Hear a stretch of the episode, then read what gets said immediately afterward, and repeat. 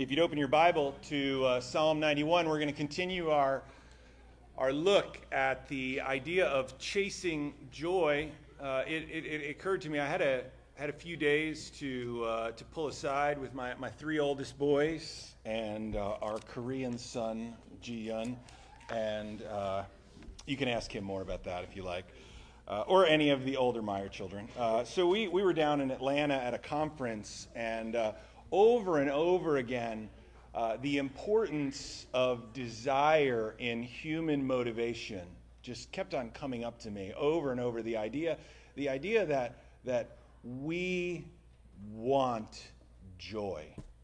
It's we we are wired for it. We crave it. We are we are after delight. And somewhere along the line i think many of us become convinced that this is inconsistent with biblical morality, and that biblical morality means something like be good no matter what, and that's it, right? But the idea uh, that, that, that we see in the scriptures that, that Jesus says that he's come that we might have life and that abundantly, you know, or that, that in him our joy would be full uh, is, is something I think that is profound if we pursue it. So, again, all things in their proper place and in their proper order, but let us uh, continue to, to look at the scriptures as we, as we consider what the scriptures say about uh, chasing joy. Psalm 91 says this. We'll read that and then we're going to pray and, and turn the explanation of God's word. Psalm 91, verse 1. This should hopefully sound familiar to you. Many,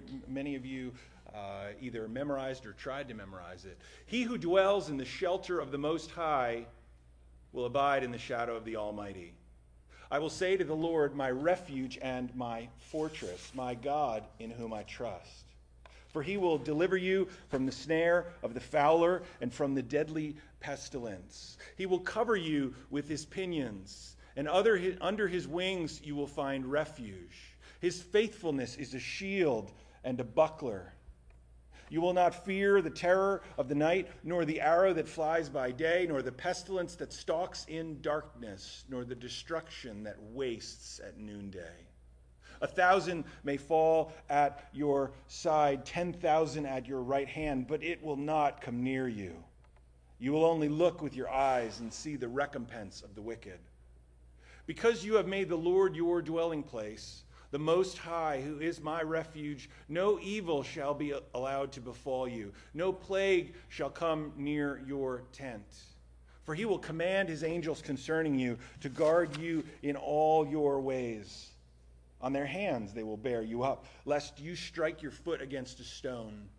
You will tread on the lion and the adder, the young lion and the serpent you will trample underfoot. Because he holds fast to me in love I will deliver him.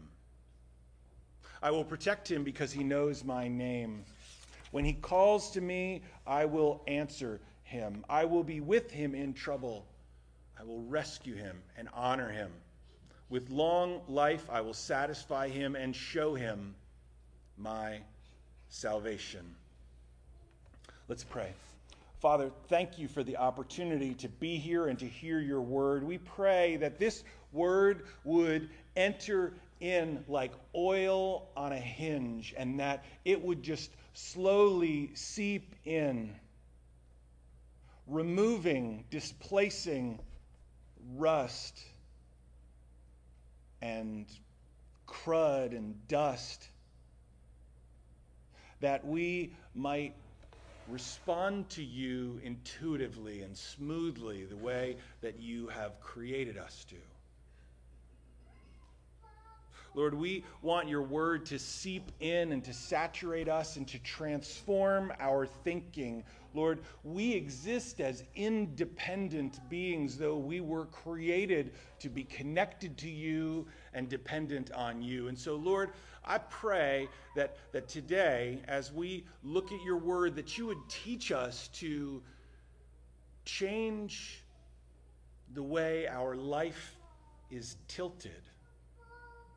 So often it seems like pursuing you is an uphill battle, but Lord, we pray that you would incline us to your testimonies, that, that you would change our heart orientation, that we would seek and pursue you with all that we have and with all of our desire. We will not do it perfectly, but Lord, we pray that you would call us to improve, to be emboldened. Not because what we do earns your favor, but because your favor in Jesus Christ is abundant, and we are thankful for that.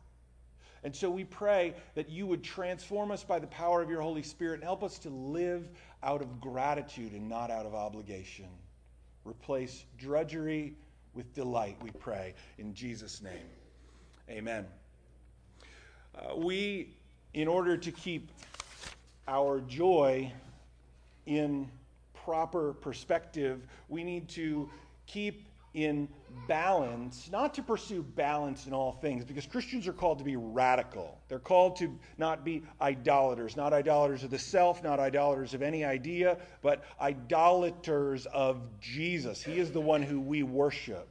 God is the one who we come to for life and hope and salvation. We don't want to balance our life and be like, well, I'll live half of my life for myself and half of my life for God. We're not pursuing that kind of balance, but we are pursuing a balance between being who we are in response to what God has done for us and then doing what it is that we do with what he's given to us. We want our, our doing to, to flow from our being and not to get let things get lopsided. If you're like, yeah, that sounds confusing, I don't know what you're talking about, that's two weeks ago in the pulpit. Um, so you can go back, it's on the website. Uh, it begins with Jesus and his work in our being, but it extends into our doing. That's all I'm going to say about that. Last week, we talked then about margin and priorities, and we talked about four different categories of, of time and the way that we use them. There's the urgent and the important. Remember, fire, right? Urgent, important, crying baby, particularly if it's yours, right? Or if it looks like it's alone, that's urgent and important. You, you rescue. Uh, second, urgent and not important. These are the things that are pressing in on you. Interruptions, right? That things that things that might not be important. Sales calls, people who want your time. The doorbell rings, text messages, right? Some of them are not important, but they're pressing in, and we need to learn to, to push them to the side. There's the not urgent and the not important, right? Posting selfies, right? Facebook statuses, and believe me, you probably know this. I love a good Facebook status. I love a confusing Facebook status. I post a lot of them. Um, I post my Facebook statuses for me many times, um, and so. Uh, but but but but these things are not urgent, nor are they ultimately important. They fade. They feel good. They they are perhaps worth doing, but are neither important nor urgent. And then there are, is the fourth category things which are not urgent but are important. These are the things that do not press in on you. They do not demand your time. They don't scream. They don't sound off alarms. They don't lay hold of you and take root, but nevertheless, they must be done. They must get accomplished. Things like exercise. If you're a farmer, planting crops is critical. You have to get them in at the right time because when harvest comes, you want stuff to be popping out of the ground and you want it to be ripe. But if you don't get the seed in the ground, then at harvest time, there is poverty. In this category goes devotion to the Lord. We talked last week about Psalm 46, considering who God is, and Psalm 23, feasting, resting, renewing. We need space as human beings to graze in green pastures. We need time to lie beside still waters. We identify in large part and increasingly with the devices that we carry so closely. We think of ourselves as mobile phones, I, I, believe, in need of recharging. And so that is what sleep is for us. Well, you know, I only need three or five hours in order to get to 75%, and then I can live my life. But we're not machines we're beings that require rest and renewal. So, margin is important, making time. That's last week. We move from margin, though, in creating space, in creating opportunity to relate to God. We move into a place where we must become incredibly aware of the divine. We must become incredibly aware of what God is doing in the world, in what He's seeking to do in us, in what He has supplied, and what He has accomplished for us. And I wonder if things get so foggy sometimes in our life because we've got so little space on the edge of our pages, so such little margin that, that we're not spending time moving towards the Lord and figuring out what it is that He's doing in us and for us. And so things get a little crazy. Let me, let me share a little story with you about it's not a little story, it's a big story, it's an important story. 1776 in August, uh, the American uh, revolutionary forces were defeated by the British at the Battle of Long Island. And uh, Washington pulls his forces uh, out of New York City into the area of Brooklyn Heights. You're like, that's in the five boroughs, right? No, that's, that's this is, it was like a lot of it is swampland, right, at this point. Um, not, not particularly valuable. But so, so they pull back, and here's what happens the British forces think this Washington was just roundly defeated. This was a horrific loss for him. He will surrender. He's going to. Washington pulls back and, and begins to try to regain his ground and to regroup. And here's what happens the British allow the fog to roll in. And they say, in the morning, when the sun comes up and the fog burns off and we move in, they will surrender. Well, here's what happened as the British troops observed all night. They saw the campfires burning. They heard noise of food preparation from the camp. They heard animals making animal noises, and they heard people having conversations. But here's what they didn't know Washington had sent messages out. He asked a, a very uh, privileged and, and well trained group of people who were in his army to tend every single campfire and to run throughout the entire American position, making noise and preparing food and making animal noises, while boats, an entire uh, uh, randomly, you know, ad hoc assembled flotilla of ships came and moved 9,000 soldiers across the water overnight in secret. They, they, they padded the wheels of the wagons. They muffled the animals so that they would not be able to make noises. But they, they kept everything as quiet as they possibly could as the army retreated. And in the morning, when the fog burned off and the British went, the army was gone. They thought they knew what was going on in the fog, but they had no idea. We experience the world through our perceptions. We experience life through our interactions with others. And many times, what I believe we do is we then take those interactions and the way that we shape and deal with our experiences and we apply them to the Lord. We move those experiences on to God. We, we apply them to Jesus and we say, therefore, this is the way that He thinks, this is the way that He acts. And if we do not abide, if we remain distant, if we don't move into the fog, move into the mystery, and get up close, we really can lose track of what is going on we have a hazy perception of what God is like and what he is doing. Part of the reason is that we are fallen beings and we struggle with our own flesh. More about that uh, in greater detail next week when we talk about self awareness. But thinking about abiding, thinking about uh, divine awareness, what we need to do is we need to move in regularly on who God is, what He is doing, what He is like, what He has promised, how He is working in the world, so that we can know Him with clarity. Instead of just allowing our rusty thinking, our decaying, fallen thinking to dominate our story. Let's look at Psalm 91.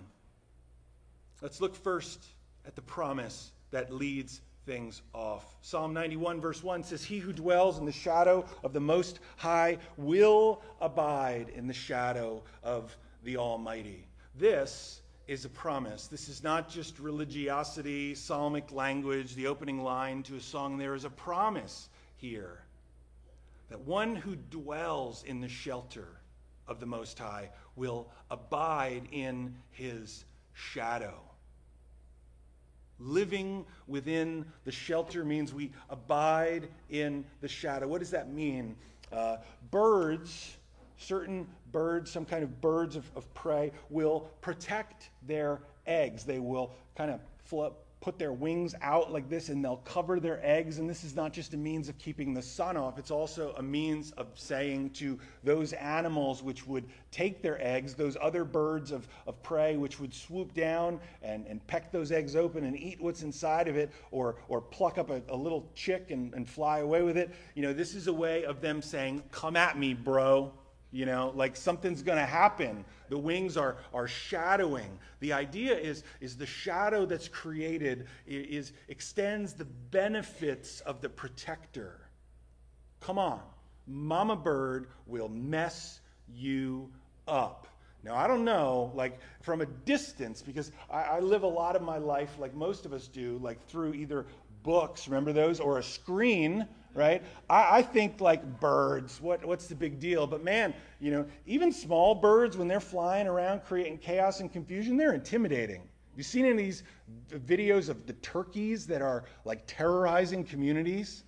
Yeah, they're like, they, they decide, this is my home, and it's under someone's mailbox. And then they go to try to get the mail, and the turkey's like, no, no, no. Like, you do not step in my territory. They're like, I just, I just want, I just want my bills. You know, I just want to pay Comcast. You know, and the turkey's like, uh-uh, not having it. Go away. And you watch people lose their minds when they encounter a large bird, right? Um, the, the, the benefit of the protector is territorial. Think about this God is a willing protector who shadows and covers his own. We by our nature, our fallen, corrupted, disconnected nature, we have learned to live on our own resources. We've declared ourselves to be independent. And so we live out many times in our experience and in our day to day life far from the Lord, out from underneath his shadow and we think it's good, you know, like I have my devotion and my dedication and my morals and my, my, my clarity of, of purpose, and I've got all this stuff, and we live out as a lone ranger. And we have no clue, many times, of the forces that are aligned against us, the pressures that come at us from the world the weakness that lives in our independent self, and the schemes which the devil is regularly and routinely plotting to get us to fall into sin. The wings are spread, the shadow is cast and we are called to come and live underneath those wings. We don't like the idea, I believe, that, that Psalm 23 says that we are sheep. He's the good shepherd, another psalm says. We are the sheep of his pasture. We think, like, this is not my spirit animal, right? Like, I'm, I'm an eagle. right? Like, I'm a tiger, right? How many songs have you heard on pop radio? You know, I've got the eye of the sheep, right? It is, does not inspire confidence. It does not, does not fill us with, with, with, with energy and power, but that's the point. The image has to fit who we actually are and what we really need. The promise here is that if we hold close to God, if we cling tightly to Him, if we remain under the shadow, if we abide, or if, if we are in His shadow, then we will abide with Him. Do you believe that you need that? You think, like, no, I am, I am, like, I'm a tiger. You are declaring that you are a Lone Ranger. And, and you will be dead spiritually. You will, you will get wrecked routinely. As Christians, we need to remember that, that He is our source and our supply, and we are dependent on Him, and we need to swallow our pride on a routine basis and humble ourselves and come to God. The promise is that we will have what we need. Look at the action in response to the promise, the profession of chapter 91, verse 2 here. I will say to the Lord. So now the psalmist uh, has identified the promise. He sees who God is. And so he says to the Lord, You are my refuge and my fortress, my God in whom I trust. You're my protection. You're the place I rest. I trust you. I can remember being young and alone and in this place of, of, of just young anger, probably 17, 18, and driving around town in my, my uh, it was like a navy blue Volkswagen Rabbit. It had the crank roof, and, and I had a, a, a copy of the Simon and Garfunkel album on cassette, right? Um, this is back when we used to think about records being translated into cassettes. You, you, man, you know, it's like side two, yes. Remember that? We don't, we don't do that anymore. Paul Simon singing, I am a rock, I'm an island, right? Rocks feel no pain, islands never cry, like tough. There comes a point as human beings where we need to realize that we are dependent. A stewardess discovered that Muhammad Ali was on a plane they weren't surprised that he was on the plane. They discovered that, uh, that, that, he had not fastened his seatbelt. And so the stewardess said, uh, Mr. Ali, you know, you will, you will need to fasten your seatbelt. And he said, Do you know who I am? And she said, Yes, Mr. Ali, you're going to need to fasten your seatbelt. And he said, Superman don't need no seatbelt. And she said, Superman don't need no plane. fasten your seatbelt if we know who we are and we realize what it is that we have been created for and who we've been created by, then we are going to look to the Lord and we're going to say, I need you and I am going to trust in you. Think about all the things that we trust in, right? Belts, zippers, I was walking through a hotel this week and the, the, zipper on my backpack had popped and I was looking around and I'm like, somebody dropped socks on the ground, you know? like not realizing that they were mine, you know, because my my backpack has it has weathered the storm. I mean, it has gone from country to continent to place to place, uh, and the, the, the zipper had failed. Uh, we depend on our phones. Think of the anxiety that presses in, right? When you are an hour away from being wherever your power cord is and you're at 3% and your lifeline is about to go out. Have you ever stood at a light switch in the middle of a power outage and you're like, maybe if I just keep flipping it, the lights will come on? The power's out. The power is out. Flipping the switch does nothing. But we've put our trust there. It's our source, it's our supply. Knowing the promise, the psalmist says, I will say to the Lord, You are my refuge. You are my fortress, my God in whom I trust. I draw close to you. I get in with you. I'm near you. I'm under your shadow. I'm abiding and living with you. Look at what it says next. The Bible speaks of provision. He will deliver you. Thank you, my son. A wise son makes his father glad. Thank you. I will double your inheritance. Um, no, maybe not. Um, look at what is said here all the things that will happen all the things that the Lord will provide. He will deliver you from the snare of the fowler, from the deadly pestilence. He'll cover you with his pinions. Under his wings, you will find refuge. His faithfulness is a shield, right? A shield compared to a buckler. There's a big shield, and then a buckler is a little shield, uh, which you use when you've, when you've got a, a sword and you're getting into close combat. You have this little buckler thing when you can't carry your, your big shield. But this is just good Hebrew poetry, repeating uh, the idea twice here. His faithfulness is a shield and a buckler. Notice what this section is called it's called provision. Provision. First is promise, then profession, then provision, not performance. Not performance. This is what we do over and over and over again. We think, now I must do this thing. Now I must remain free from temptation. Now I must bear up under every strain. Now I must live perfectly. We move from I'm saved by grace as we sing it in a worship service on Sunday to I must maintain my salvation with my performance. And it happens very subtly. Why? Because we compare our relationship with God with every other relationship in our life. Do, do, do we do we go to work by grace? Maybe by God's grace, yes. But like you can't be like, I didn't I didn't do the report. I failed. I, I, I work here by grace. Right? I didn't just didn't feel like showing up on Monday. You know, grace. No, performance. That's the way the human race works.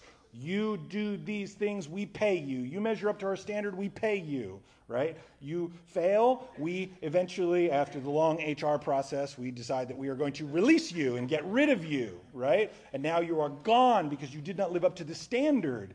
Many of us have had extremely damaging, difficult interactions with people where they say, You failed to perform in the way that I wanted you to, and now you are out of my life. I cross you off my list. You are dead to me. And we think, surely God is the same way. Even if we sing and we profess it on one level. Now, some of you, you're like, I don't know what you're talking about. That's okay. There are others of you who are like, I know exactly what you're talking about.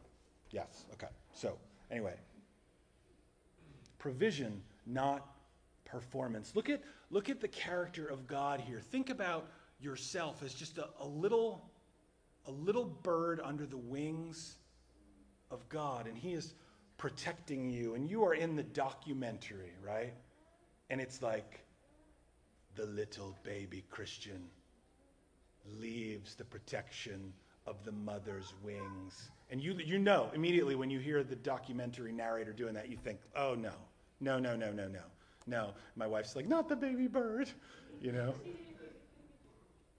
And so you know, here is the snare. It is laid there. The fowler, the one who, who catches and sells birds so that people can eat them or like make crafts out of their feathers or whatever it is. You know, the, the, the baby bird is stepping towards the snare and you're like, that's it. The baby's to die. And then the mama bird's like, nope, nope, don't step there.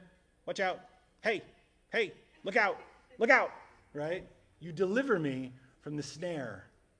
This is not master snare evasion 101 performance.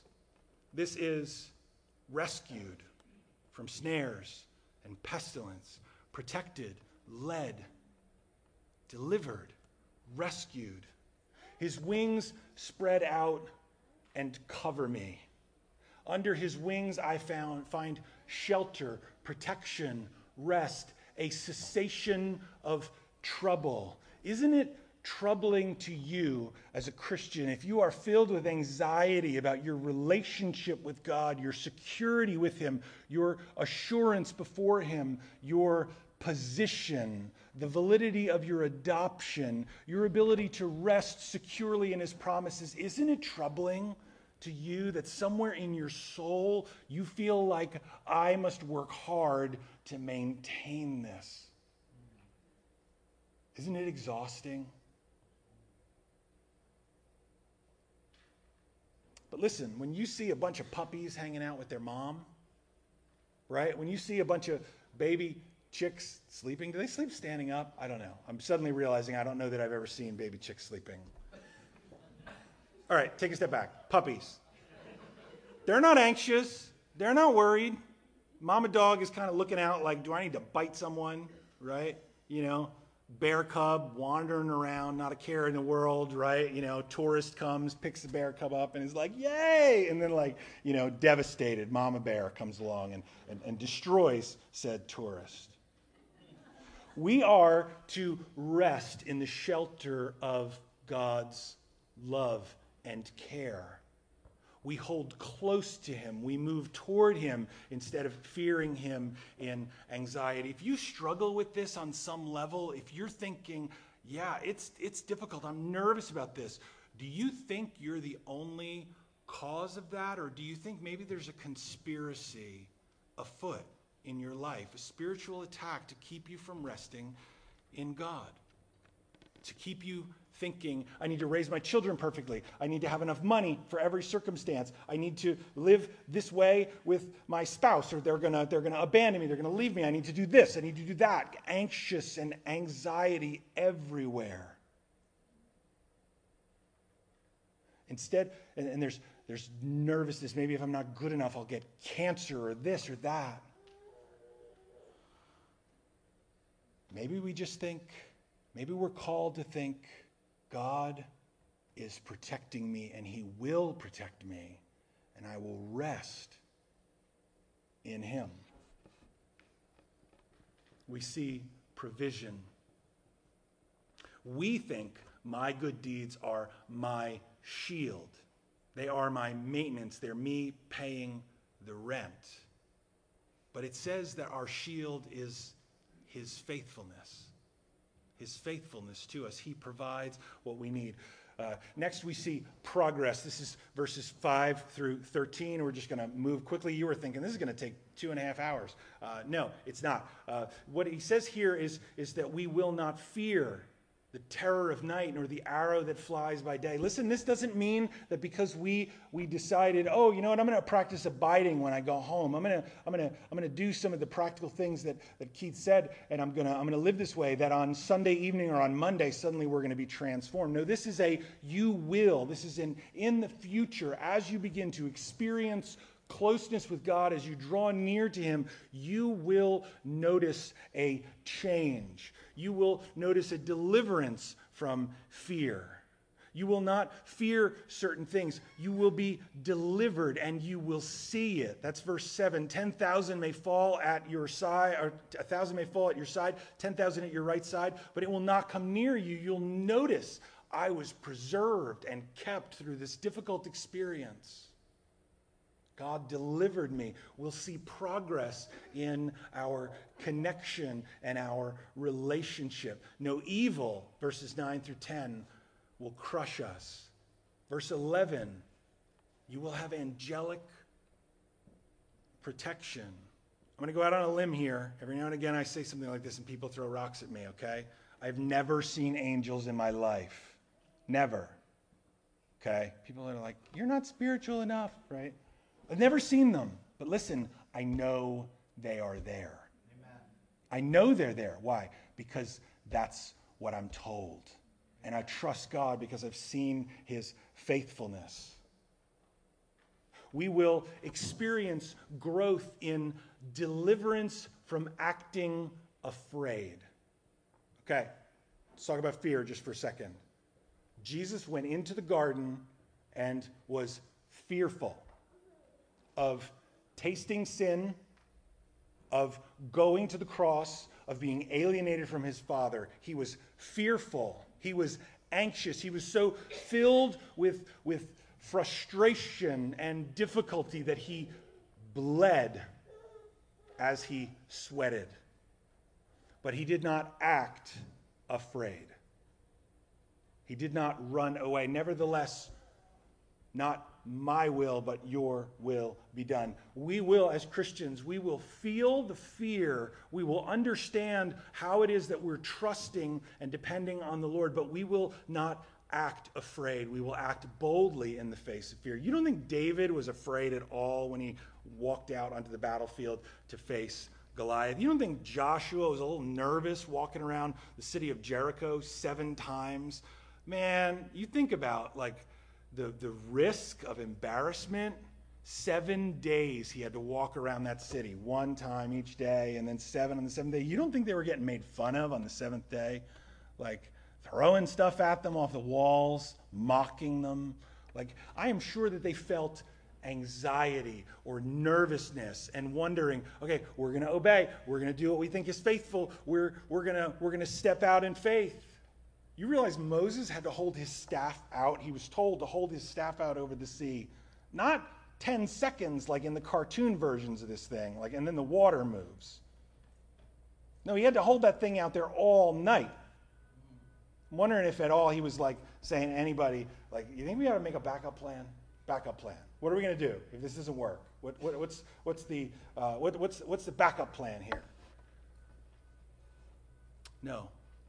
We, as humans, we crave being repaired from our limitations instead of being grown in our ability to rely on God if that's the struggle, if the struggle is maybe one day I won't have to trust, look, you're going to have to dig deep. We'll talk more about this next week. You're going to need to pull back the layers and look at your soul and say, what is it that I'm striving for that, that keeps me from, from pressing into God as much as I can? If it's, if it's God will fix me and I won't have to rely, it's never going to happen salvation and the human experience is from first to last by faith.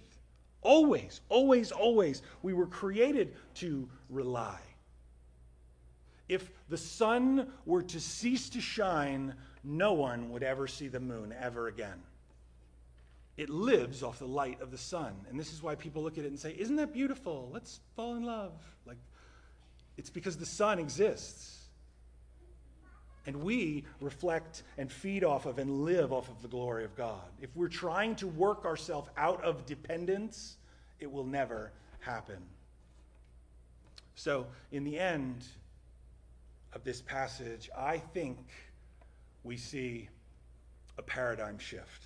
There's a promise then there is profession, then there is an observance of God's provision, and then there is a sense that we will experience some progress, but then there is a incredible paradigm shift. And I can put it only this way. This is what I think. My wife asked me when we were going through the memorization of this through the fighter verses. She said, "Why does it change in verse 14 to 16 um, to?"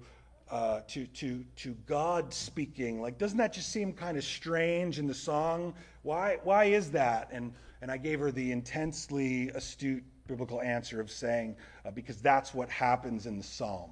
That's why it does that. Because I was kind of like, I don't know, you know, it's moving along. But this is, this is what I think.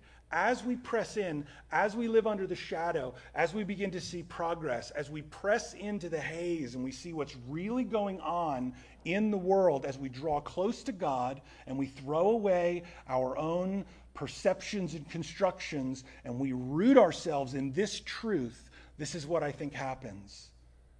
The volume of all that the world is saying to us, of all the deceit of our heart and all the lies of the devil begin to fade as the volume backs off, and we will hear the song of God.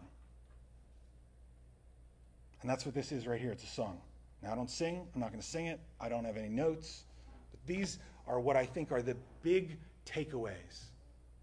You can memorize these lyrics and sing it to yourself and say, This is what God thinks about me. You ever do that? You ever think of a, of a song, a hymn, and, and you start going through the lines in your head, and it's almost like you can hear the music? You ever do this? eight pronouncements here in this passage. Look at them. Verse 14 I will deliver him, I will protect him. Verse 15 I will answer. Verse 4, uh, sorry, not verse 4. Verse 15 I will be with. Verse 14 again I will rescue. I will honor. I will satisfy.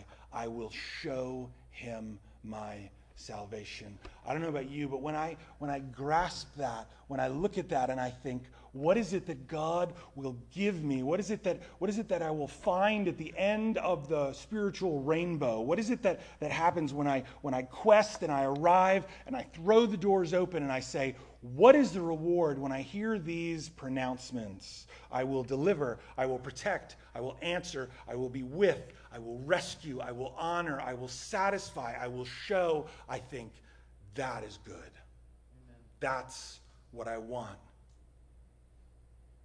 You need rescue, and He will rescue us.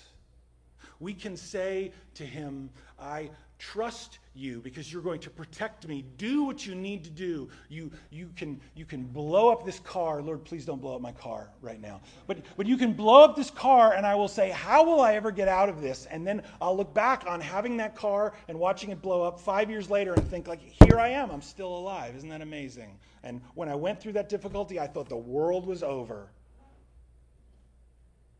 I'll be able to say, okay, I've got a bad diagnosis here. Something could be wrong. Something might be wrong with my child. I trust you. I trust you. And that's not like I trust you and I'm trusting you and I'm trusting you like this. Make something good happen, right? That's what we do a lot of times. We make a bargain. Like, I'll trust you. You just make sure it works out the way I want it to. Do what you need to do, Lord. Shape me. Teach me to trust. I believe that the fear that we feel, the anxiety that we feel, is necessary so that we can see and celebrate the deliverance of God. He says, I will answer. Answers will come. I will be with him. His presence is assured. God is with me. God is for me. We, we think many times that it's like, you know what, I've got my ATM card. That solves my problems. Problem solved, problem solved, problem solved. Oh, now I have to pray. That's our, that's our gut based reaction. But God is with us. He will honor us. We will understand and see and know the value and the respect that He has for us. Watch a nature documentary. You will learn that you are a speck of dust. You do not matter, and that in 14 million years, all of the stars are going to go out, all the last of the energy will be used up, and everyone will die freezing cold. That's what nature teaches us. Nature documentaries, scientists are like, let's just all get on board with the idea of evolution and leave behind religion, right? Sure, let's embrace hopelessness You do your thing. I'll, I'll do this. You know, this is working for me. I see it. I, I, know it. I believe it. It is true because we have seen the change and the transformation. You are not just a speck in the universe. You will be satisfied. God says, Taste and see that I am good. And then the last, I will show him my salvation. You will not only see your own deliverance and place in the plan and purpose of God, but you will see how it is that he is calling you to partner with him and make a difference. We'll talk about that in about three weeks. How does this progress take place? The same way the kingdom takes place. We take we clear up time, we free up margin that we might abide. And so, how are you doing? Did you take time this week to abide? Did you slow down and say, I just need to spend extra time with God? We have to dedicate ourselves to focusing on the unurgent but important. We have to make sure that we spend time dealing with the things that are not screaming for our attention, nevertheless, are important. Now, I see three pieces here in this passage that connect to how we abide. Now, just be careful here because here's where things might get tricky. Suddenly you're going to be like, oh, I have to do this in order to earn God's affection. No, because God's affection is there, therefore, in gratitude and because of his goodness and because of his love, do these things, right? Verse 14 says, that the one who abides holds fast to God in love. Hold fast to Him in love. This requires discipline. Abiding requires discipline. It is not urgent, but it is important.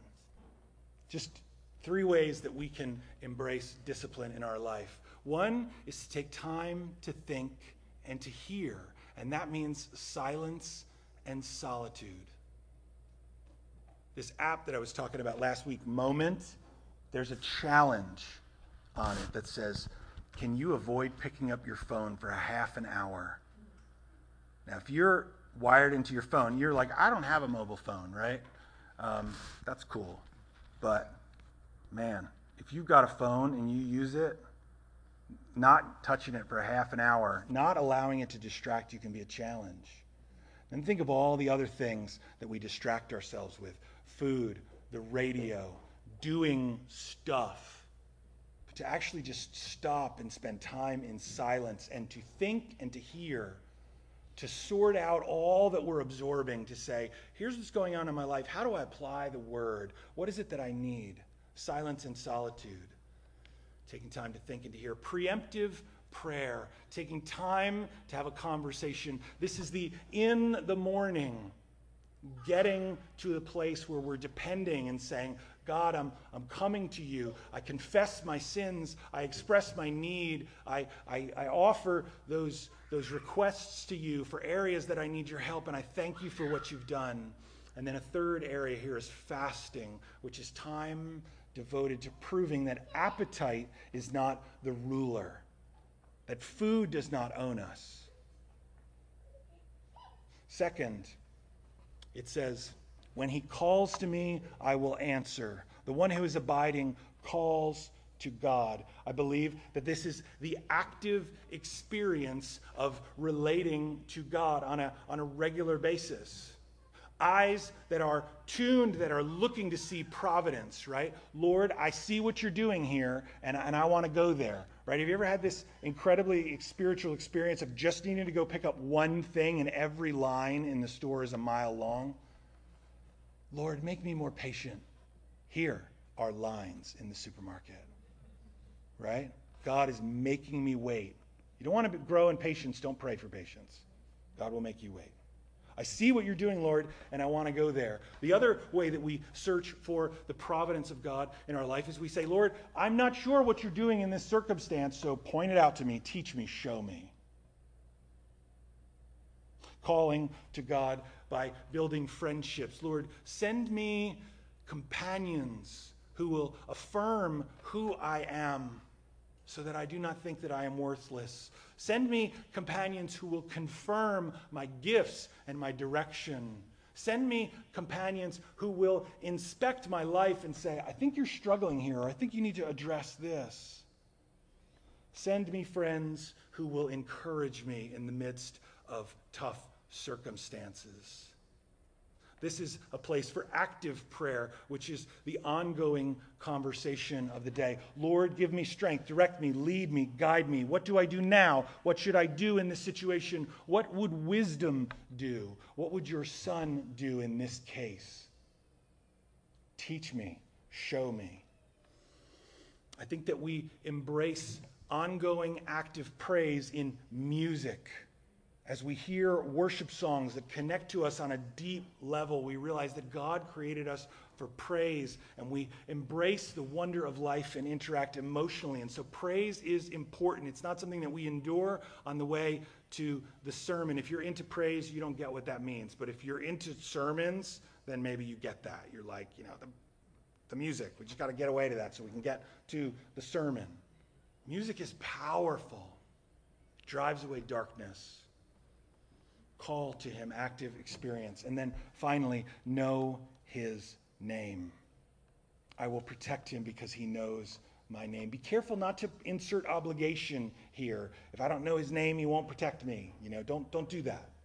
Know his name. This is reading God's word and getting it inside of you. I like to think of a sermon as a cheat meal, right? If you know what that is like for diets, it's like it's like a fun thing to do. It's exciting, it should be encouraging. That's the way we should treat sermons. But then there's the ongoing eating plan, right? You know? We need to have our own input on a regular basis. We need to be absorbing it, taking it in, feeling it, allowing it to soak in us so that it can do its work. It will not do its work unless it's in us. Study God's Word. I love writing it out by hand. Powerful. You don't have to do it that way, but study it. Pick up and examine the words and look at them. Memorize God's Word. We conveniently work on a fighter verse every week here. If you pick up one verse a week and focus on it and try to memorize it, by the end of the year, you'll have 52 of them done. When I drive Hank to school, I will, um, I will open up the verse of the day, you know, and read that to him while we're waiting in the car line. 365 of those a year. Get God's word in you. And memorize, by the way, understanding that you're going to forget. That's totally cool. Memorize so much scripture that when you forget some of them, it doesn't matter because you've got so many others in there. Meditate on God's word, turning it over and over and over and over. Why do we do this? It's not just to know stuff, right? Like if football's your thing, I get around some football people and I'm like, yeah, go pack, right? You know, and I'm like, we crushed it last Sunday. And then they're like, do you know how many rushing yards he went for? And I'm like, whoa, whoa, whoa, too much too much, too much. No, like I am not, I'm not there. Like, okay, football's your thing, do that. But if like Jesus is your thing, like then theology, like I need to know all the things. That's not, we're not just knowing this to know stuff. We're knowing it to find the promises of God. Jesus says, make disciples of all nations. We know that. But you know what's tagged along the end of that? I will be with you always. That's powerful. He'll be with us as we do the work. He promised it. To know the pronouncements of God. In Christ, you become the very righteousness of God. Man, drive that stake into the ground and say, That is my identity. And when the devil says, You are a worthless, miserable, failure piece of garbage, you say, That's not what God says about me. I know this is true. Promises, pronouncements. And then finally, we trace the contours of the character of God. We want to know his person. We want to identify the boundaries of who he is. We want to learn all the things about his character. To be assured that he's a promise keeper, to know that he has the power to accomplish what he says and the faithfulness to bring it all to pass we build time and space into our, I just got to stop and we're going to pray and we're going to sing. But, but we build space into our lives so that we can look off at the fog, right? You know, where we're like, God lives in there. Isaiah, I believe it's in chapter 42. Isaiah says, Surely you are a God who hides yourself. Here's the impressive Latin word Deus absconditus, God who hides. He's in there. We need to take the time and go in search of him. We need to go find him. We need to go in and look and say, Teach me, show me who you are. And you know what we discover when we're in there? He is everything that we need. He is everything that, that if we are not out of alignment, that we truly want. He is the secret of our most full, mature, excellent desires. But we must make the time and bravely engage seeking God, or we will not find joy. Let's pray. Father, thank you for your goodness and kindness. I pray that you would encourage us. I pray that if, if the devil is working overtime right now on somebody, making them feel awful about who they are, or just that their, that their flesh and their failures in the past to pursue and to seek you are, are overwhelming and, and making them feel like, man, I just do not measure up. I am a lousy Christian. I pray that you would send that away in Jesus' name and instead replace it with full clear assurance that you will be found, you say in the book of Jeremiah, when we seek you with our whole heart. May we pursue you because that's your design. May we get underneath the shadow of your wings and abide. And may you burn away the fog that obscures who you are as we pursue you and seek you. Father, we thank you for Jesus. He is the path that we walk upon, He is the light that guides us, He is the righteousness that we possess, and we have no ability to come to you apart from Him. And so I pray that as we seek and pursue you, that you would clarify and clear up misconceptions, deliver us from our independence, and help us to rely and depend on you. Teach us to abide, we pray. In Jesus' name, amen.